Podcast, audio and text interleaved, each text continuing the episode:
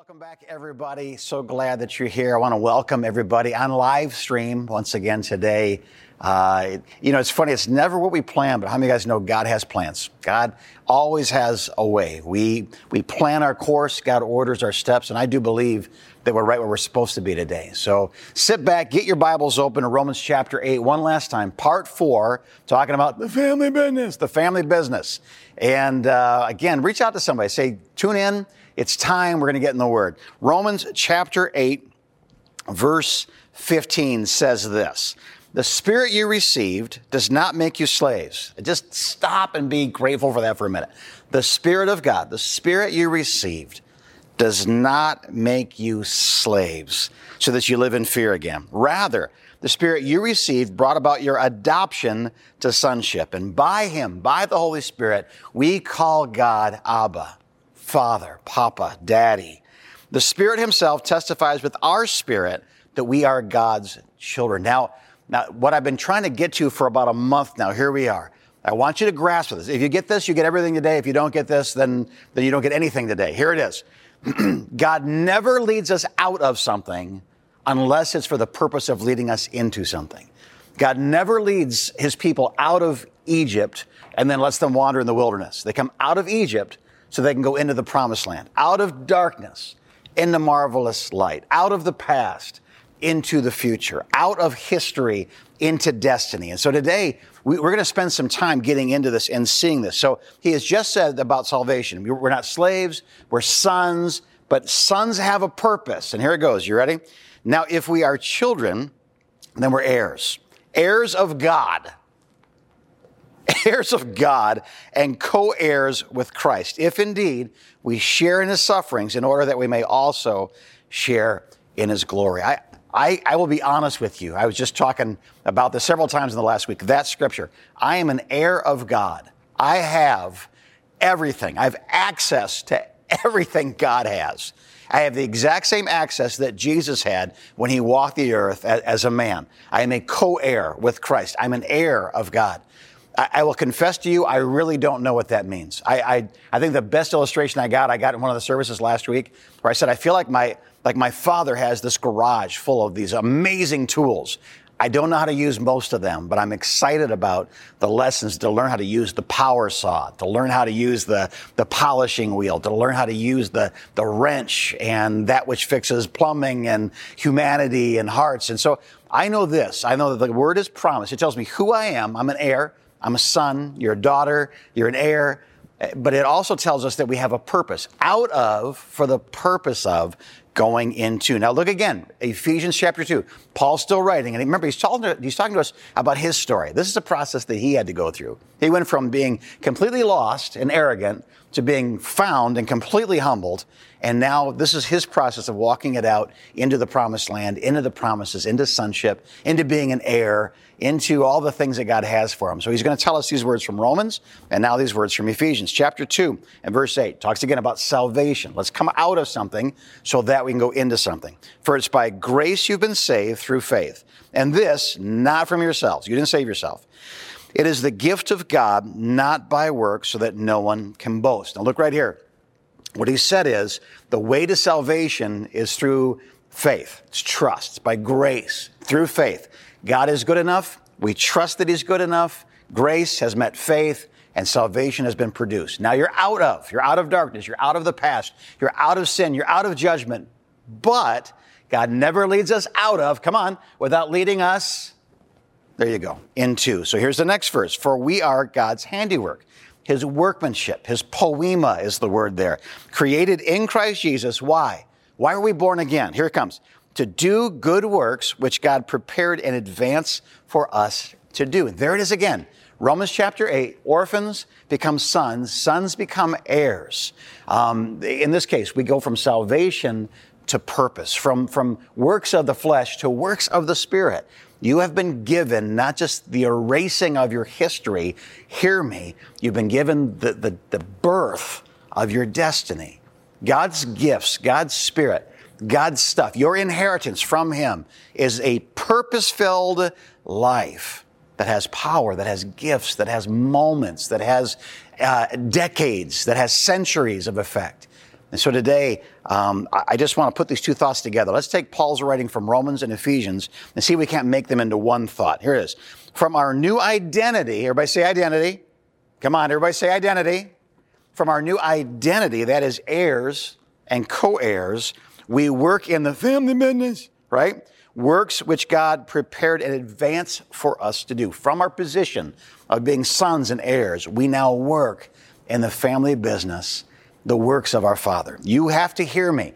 I, I, know that I've said this, but this is my last chance to say it before we move on to other things, heading into Easter, heading into what happens after people get saved at Easter. So this is my last shot. That's why I'm a little emphatic right now. That and the cappuccino I just drank. So you got to hear me. Here it is. Ready? You have been saved for something. We all know you've been saved from something. If you're saved, you've been saved from something. And you know what that is. You know your story. You know your testimony. You know what you went through.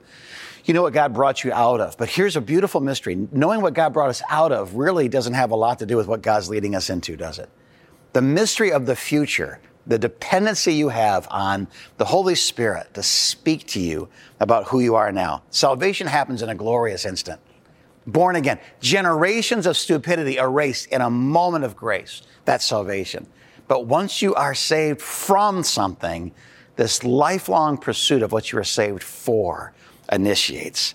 As sons and daughters, our lives are to be lived, to be founded, to be based on God's promises to us. Now, I say promises because uh, I, I use the word commandments. Sometimes, like, okay, don't smoke, don't chew, don't run with girls that do. I, I get that. Um, those are commandments, but I, I use the word promises because every promise is a commandment, and every commandment brings with it the ability to obey, which is a promise. So when you hear the word promise, hear the word commandment. When you hear the word commandment, you have to hear the word promise. Why? Listen, God's promises, God's commandments are the legal documentation. It's, it's the license, the authority, it's the badge, and it's the gun for all of our assignments. Let me say it again. When you know what God has said to you, you have authority, a badge. You have power, a gun. You, you have a mission to go on. You have, you, have, you have a commandment, but you also have a promise that goes with that. You have a promise, but that promise comes with a commandment from God to obey. And I want to show this to you today that so it's irrefutable. So you get it in your head, get it in your heart. Here we go. Matthew chapter 4, verse 4. Jesus is tempted in the wilderness. He's having a kind of a, a, a, sparring match, a sword drill with the devil. And the devil says, If you are the Son of God, then turn these rocks into bread. This is what Jesus says. Jesus answered out of Deuteronomy chapter 8 and verse 3 It is written, Man shall not live on bread alone, but by every word, every word that comes from the mouth of God. Now, what he's saying is this as bread sustains our physical body, so what God is saying and has said sustains the rest of us that's alive. Now, think about that. If you wouldn't eat today or tomorrow or the next day or, or, the next two weeks or three weeks or four weeks, you would understand that part of you would be slowly dying because your body needs bread. Your body needs calories. He's saying this, Deuteronomy chapter 8, Jesus is quoting it now to the devil, Matthew chapter 4, and he says the same thing. Just like the body would grow weak and die without bread, so your soul, your spirit, everything else that's in you that's alive, everything else that's in you that's born again will, will wither and eventually lose its, its own strength, its life, unless the Word of God, unless what God has said and what God is saying is a part of your life. God speaks in lots of different ways. I know when I just said, um, you know, what God is saying, you're like, does God still speak? Yes. Now, let's take a look at this. Look at these things. Deuteronomy chapter 8, verse 3. When Moses wrote that, every word that proceeds from the mouth of God, that, that phrase, every word that proceeds is a Hebrew compound phrase, and it's a noun. So what Moses was talking about, man doesn't live on bread alone, but by the law, that which has been established God has revealed it to me. I have written it down. I've given it to you. That's what you live on, not just by bread, but what God has said. But when Jesus quotes it in Matthew chapter 4, verse 4, he's now speaking in Aramaic. And in Aramaic, Jesus quotes Deuteronomy, but instead of saying every word that precedes, there's a, there's a slight difference, but it's huge. He doesn't just say every word that has been established, a noun. He says every word that is being established, which is a verb. He quotes Deuteronomy chapter 8, and it's a word for word translation from, you know, the, the Hebrew to the Aramaic, the Greek, and to us. But, but it, there's a slight change. So Jesus is saying this, not only what God has spoken will man live by, but what I'm speaking. When he was talking at that moment, he was speaking as the living word of God. So you don't just live by that, you live by this. But let's take even a step further because all throughout the first, um, well, actually the entire book of Revelation, there's this phrase that's repeated, but especially in the first three chapters, let him who has an ear hear what the Spirit, what, has said? No, is saying. Let him hear what the Spirit is saying. Now, not only is that phrase is saying uh, a verb, it's a verb in the continual tense. In other words, Moses wrote the law. It's done. It's a noun. Jesus was speaking. It's a verb. But the Holy Spirit continues to speak. It's a, it's an, a verb in the continual tense. I love this. I love this because I believe that the Holy Spirit continues to speak to us today. Now, the, the Word of God will tell you things like, you know, what a godly spouse would be, what a godly man, what a godly woman would be. But the Word doesn't tell you which guy to marry. Doesn't tell you which gal to, to put a ring on the finger. Those are, those are moments where we need, the, we need the Holy Spirit to speak to us specific promises and decrees. It'll, it'll tell you to get a job. The Word will tell you to get a job but it won't tell you which job to take. That's something that happens on the inside of you as the Holy Spirit brings peace or a check, a sense of unsettledness, or ah, I just, I don't know, my spidey sense is tingling, my intuition. Well, that's the Holy Spirit speaking to a part of you that doesn't have language. Let me say it again. The Holy Spirit can speak to us in areas of our, of our physiology that have the inability, they cannot speak, they just know, they just feel it. Um, if you're a, a, a, brain geek like I am, it's called the limbic brain. Deep within the human brain, there's a part of us that just trusts or doesn't. We don't know why. We feel at peace, at ease, or we don't. And many times in my life, God has directed my life by giving me peace when I should have had no peace at all, or a check in my spirit when I should have had complete peace. And the Holy Spirit's dealt with me. I, I can't explain to you why. I just know that God said no, or God said yes, right? So what God said what Jesus was saying and what the Holy Spirit continues to say. And this is what we live from. We live from the promises of God. That's where our life comes from. Just like the bread gives calories, gives our physical body strength, knowing what God wants us to do, having a destiny, being led by the Spirit, being being obedient to what has been established in the law, what Jesus, you know, said during his his earthly ministry and what the Holy Spirit is saying today. That's where your life comes from. I, I know you'd relate to this, but has there ever been a season in your life where you're a little bit distant from God? You say, why am I distant from God? I just, my heart just doesn't ring with His truth right now. I just feel like, like He's farther away than I, would like Him to be. Well, what, what happened? Often what happened was just like we stopped eating bread and our bodies would get weak, we're not living from the promises of God. I just think of this. If you're not living from the promises of God, what are you living from? Whatever it is, it cannot give you the life, the strength, the hope, the peace, the joy that, that the Word of God can give. Only the words of God can give. So, why is this so important? And just three quick things. Hear me. Number one is this words have authority. Words have authority. The, the word exousia is the, the, the, the Greek word exousia, I don't know, but it's exousia to me. Uh, the King James Bible says exousia. And it means this, it means the right, the, the right to rule, the authority, the, uh, the jurisdiction, if you will, to rule and to reign. And I, I would think of it this way when, you know, if I were um, sitting here and suddenly a man looked up on the platform and said, Hey, how's it going? I'm like, Yo, what's up? You know, and he walks out the platform. I, I wouldn't recognize him as anything special. But if I walked into a room that was ornate, that was covered in tapestries and gold, and seated upon a, an elevated chair and a throne was a man with a crown filled with jewels and a scepter in his hand. Even though it might be the same man, I recognize that this man is royalty based on what's going on around me, right? Well, in the same way, words are pretty common. A common man walks by, he's a common man. You wouldn't know if he was a king. But, but royal words carry a different weight. And, I, and I, I need you to hear this. When we understand that God has promised us something, those aren't just words, those are royal words. That, that's the badge. That's, that's that authority that is given to us. Jesus says it this way in Matthew chapter 28. He said, All authority, all exousia in heaven and earth has been given to me. Therefore, he tells his followers, go. Remember, we are going to ask when we see the word therefore, we ask the question, what's the therefore? Therefore. What's the therefore? Therefore because I've been given all authority, all exousia is mine, I'm now parting it out to people. Those are royal marching orders. That's, that's Jesus on a throne speaking to you. When a guy says, hey, you're pretty, or a girl says, hey, you're handsome, or a, a boss says you're an idiot, or a parent says, I love you, those words all carry certain definitions and certain weight. But when the king speaks to you from the throne, you have his authority when you leave that room. The words of God, the promises of God, the decrees of God, the commandments of God all carry with them an authority, a royalty. When you go, you go as an ambassador in the name of the king with the authority of the king.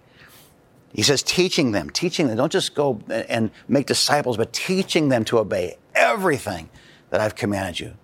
All authority in heaven and earth has been given to me. Therefore, go and make disciples of all nations, baptizing them in the name of the Father, the Son, the Holy Spirit, teaching them to obey everything I've commanded you.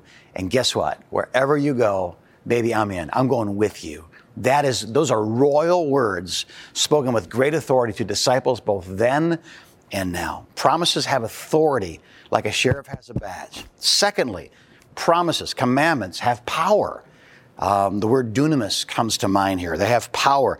Acts chapter 1, verse 8 says, You'll receive power, dunamis, dynamite, explosive power when the Holy Spirit comes on you. And you're going to be my witnesses in Jerusalem, in Judea, in Samaria, and to the uttermost parts of the earth. So that, that power, remember the, the sheriff has a badge? Well, the sheriff also has a gun. He's got authority, but he's also got power.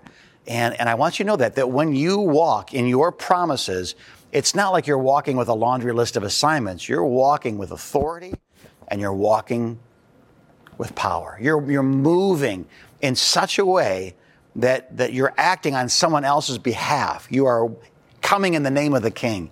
You, you have proceeding in the name of the Lord Jesus Christ. You're praying over what He wants to see happen in the earth. And so, with His authority and with His power, you get to be a, a vessel of honor for His glory. And, and, I'll say this as we kind of start to wrap up our time today. I, I just the last of the three thoughts. It, it's simply this: I, as I get older, I'm beginning to think more in terms of legacy. As I think in terms of legacy, I think this last part about promises, probably for me, it's the greatest reason of all, and probably one that was central to Paul's thinking when he was writing these things. Is this: when we live our promises, our lives become the fulfillment of what God has promised to others. When we live our promises, we literally become the fulfillment, the embodiment of what God has promised to others. Now we're talking legacy, right? When we walk in our promises, hear me, God gets to keep his promises. And I'll show it to you in just a minute, but just think about it. When we walk in what God has promised us, the authority and the power of what God has promised to you, to your, to your marriage, to your family, to your church, to your community, when we walk in our promises, God then keeps his promises to others. We become the embodiment the vehicle, the tool by which God delivers his goodness on this earth. One of the greatest things we can do, ever do, is to be a part of God keeping his promises to another person. Let me, let me show you this. You might recognize this Cecil B. DeMille character, Moses, right? The Ten Commandments, the stick, all that kind of stuff, and everybody's parting the Red Sea. You realize that God made very specific promises to Moses. And because Moses was obedient to those commands that were promises, and those promises that were commands, because he was obedient to those promises, he became the embodiment of what God had promised to the nation of Israel.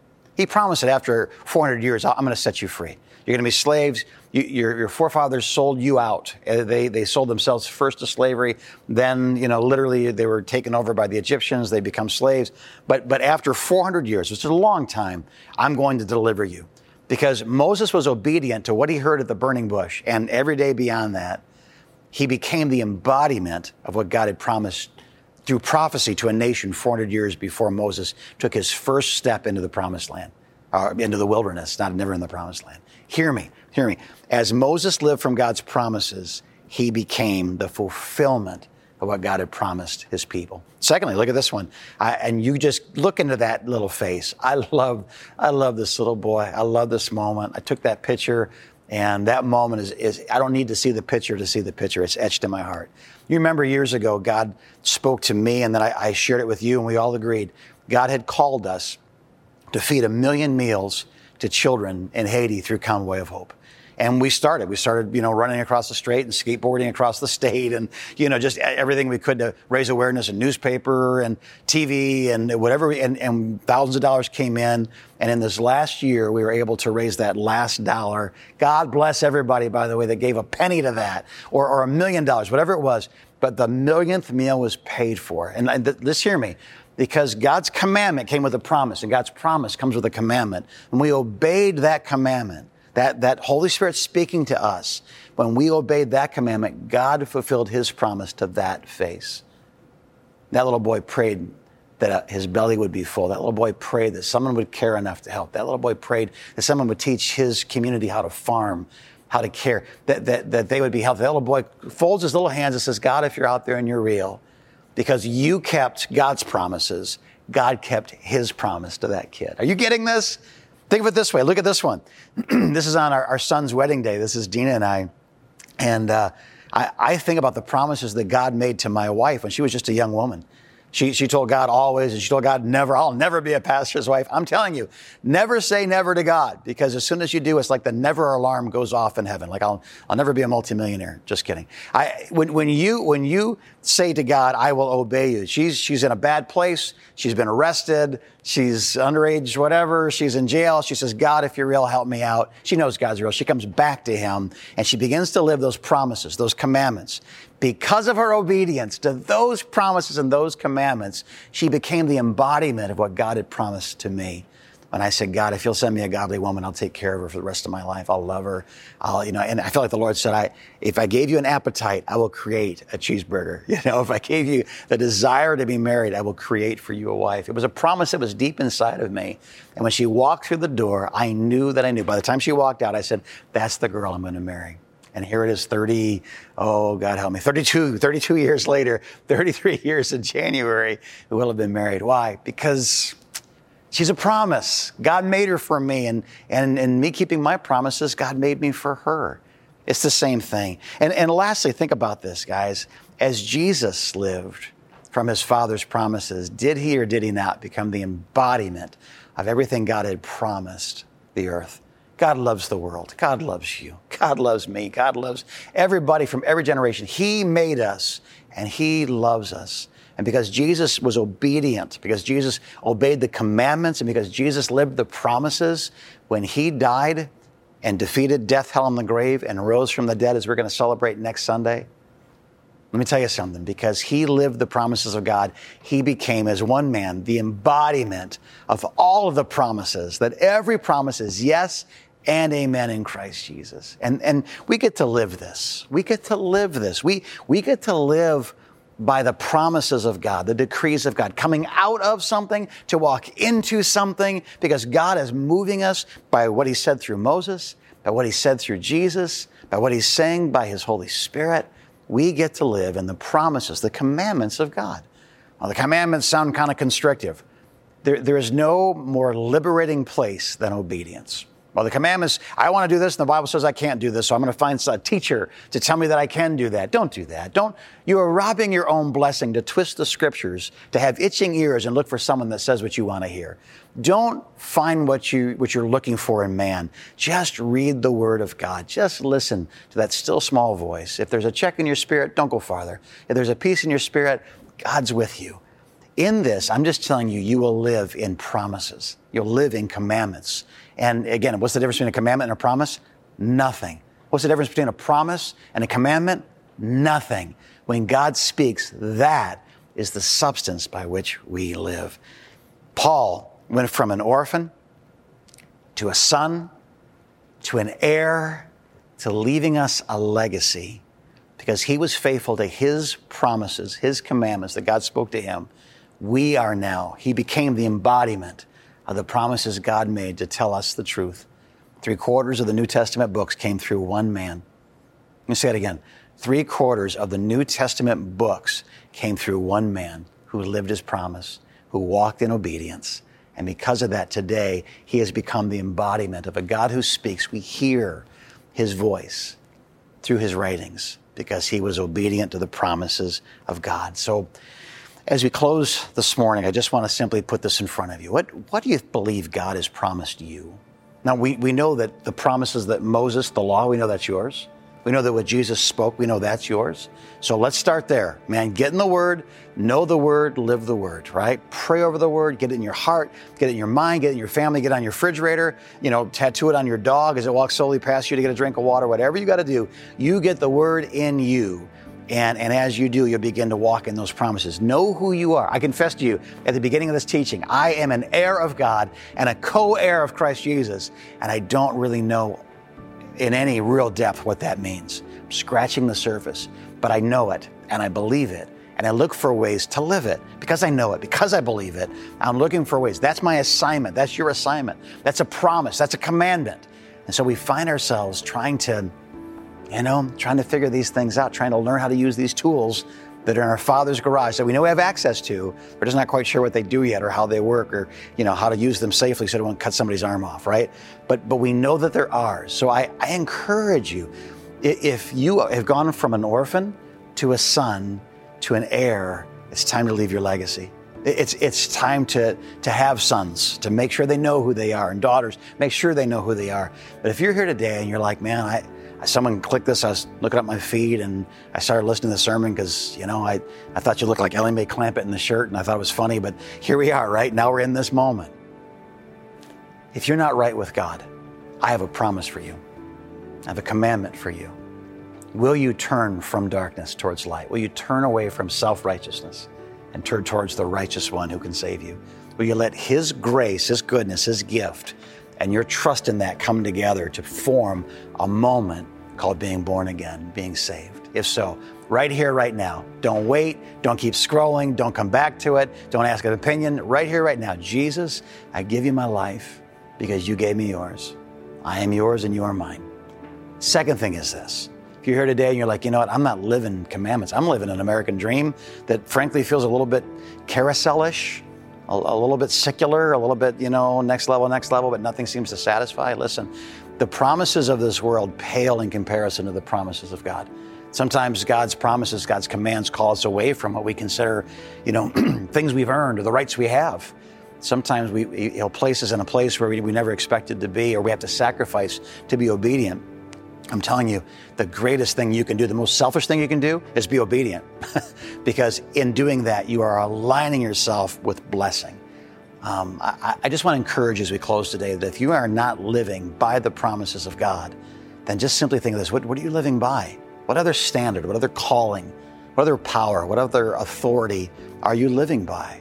And if the answer is it's just nothing, I'm just kind of living, then do I have good news for you? God's a dreamer and He has dreams for you and about you. Listen to that still small voice. Get into the Word of God. Be challenged. Obey the commandments. Obey the promises. Because it's no wonder our lives can feel so cold. Just like our bodies would feel so empty without bread, our lives feel so cold without obedience to a cause, to a promise, to a commandment. So, Father, as we end our time today, I pray that you would bless my friends. You bless this congregation. You bless all that they were able to listen today, God. My mom's in Florida. I got relatives in New York. And, you know, we have people on the other side of the ocean. All of us in all of our different time zones. Jesus, I pray. Give us dreams and visions. Give us commandments and promises. Let us live, not by bread alone, but by every word that proceeds through Moses, through Jesus, and let everybody who has an ear to hear hear what the Spirit is saying now to the church. In Jesus' name, amen. Amen. Think about it. We will see you very soon on that ball field this week, praying over our city, loving Jesus. You know, Sunday sunrise service, 6:30, and then the great Easter celebration, 10 a.m., not 9 11, 10 a.m. out on that ball field underneath two, two huge tents. Come and be a part of it. God bless you, Freedom Center. I love you, and we will see you again soon.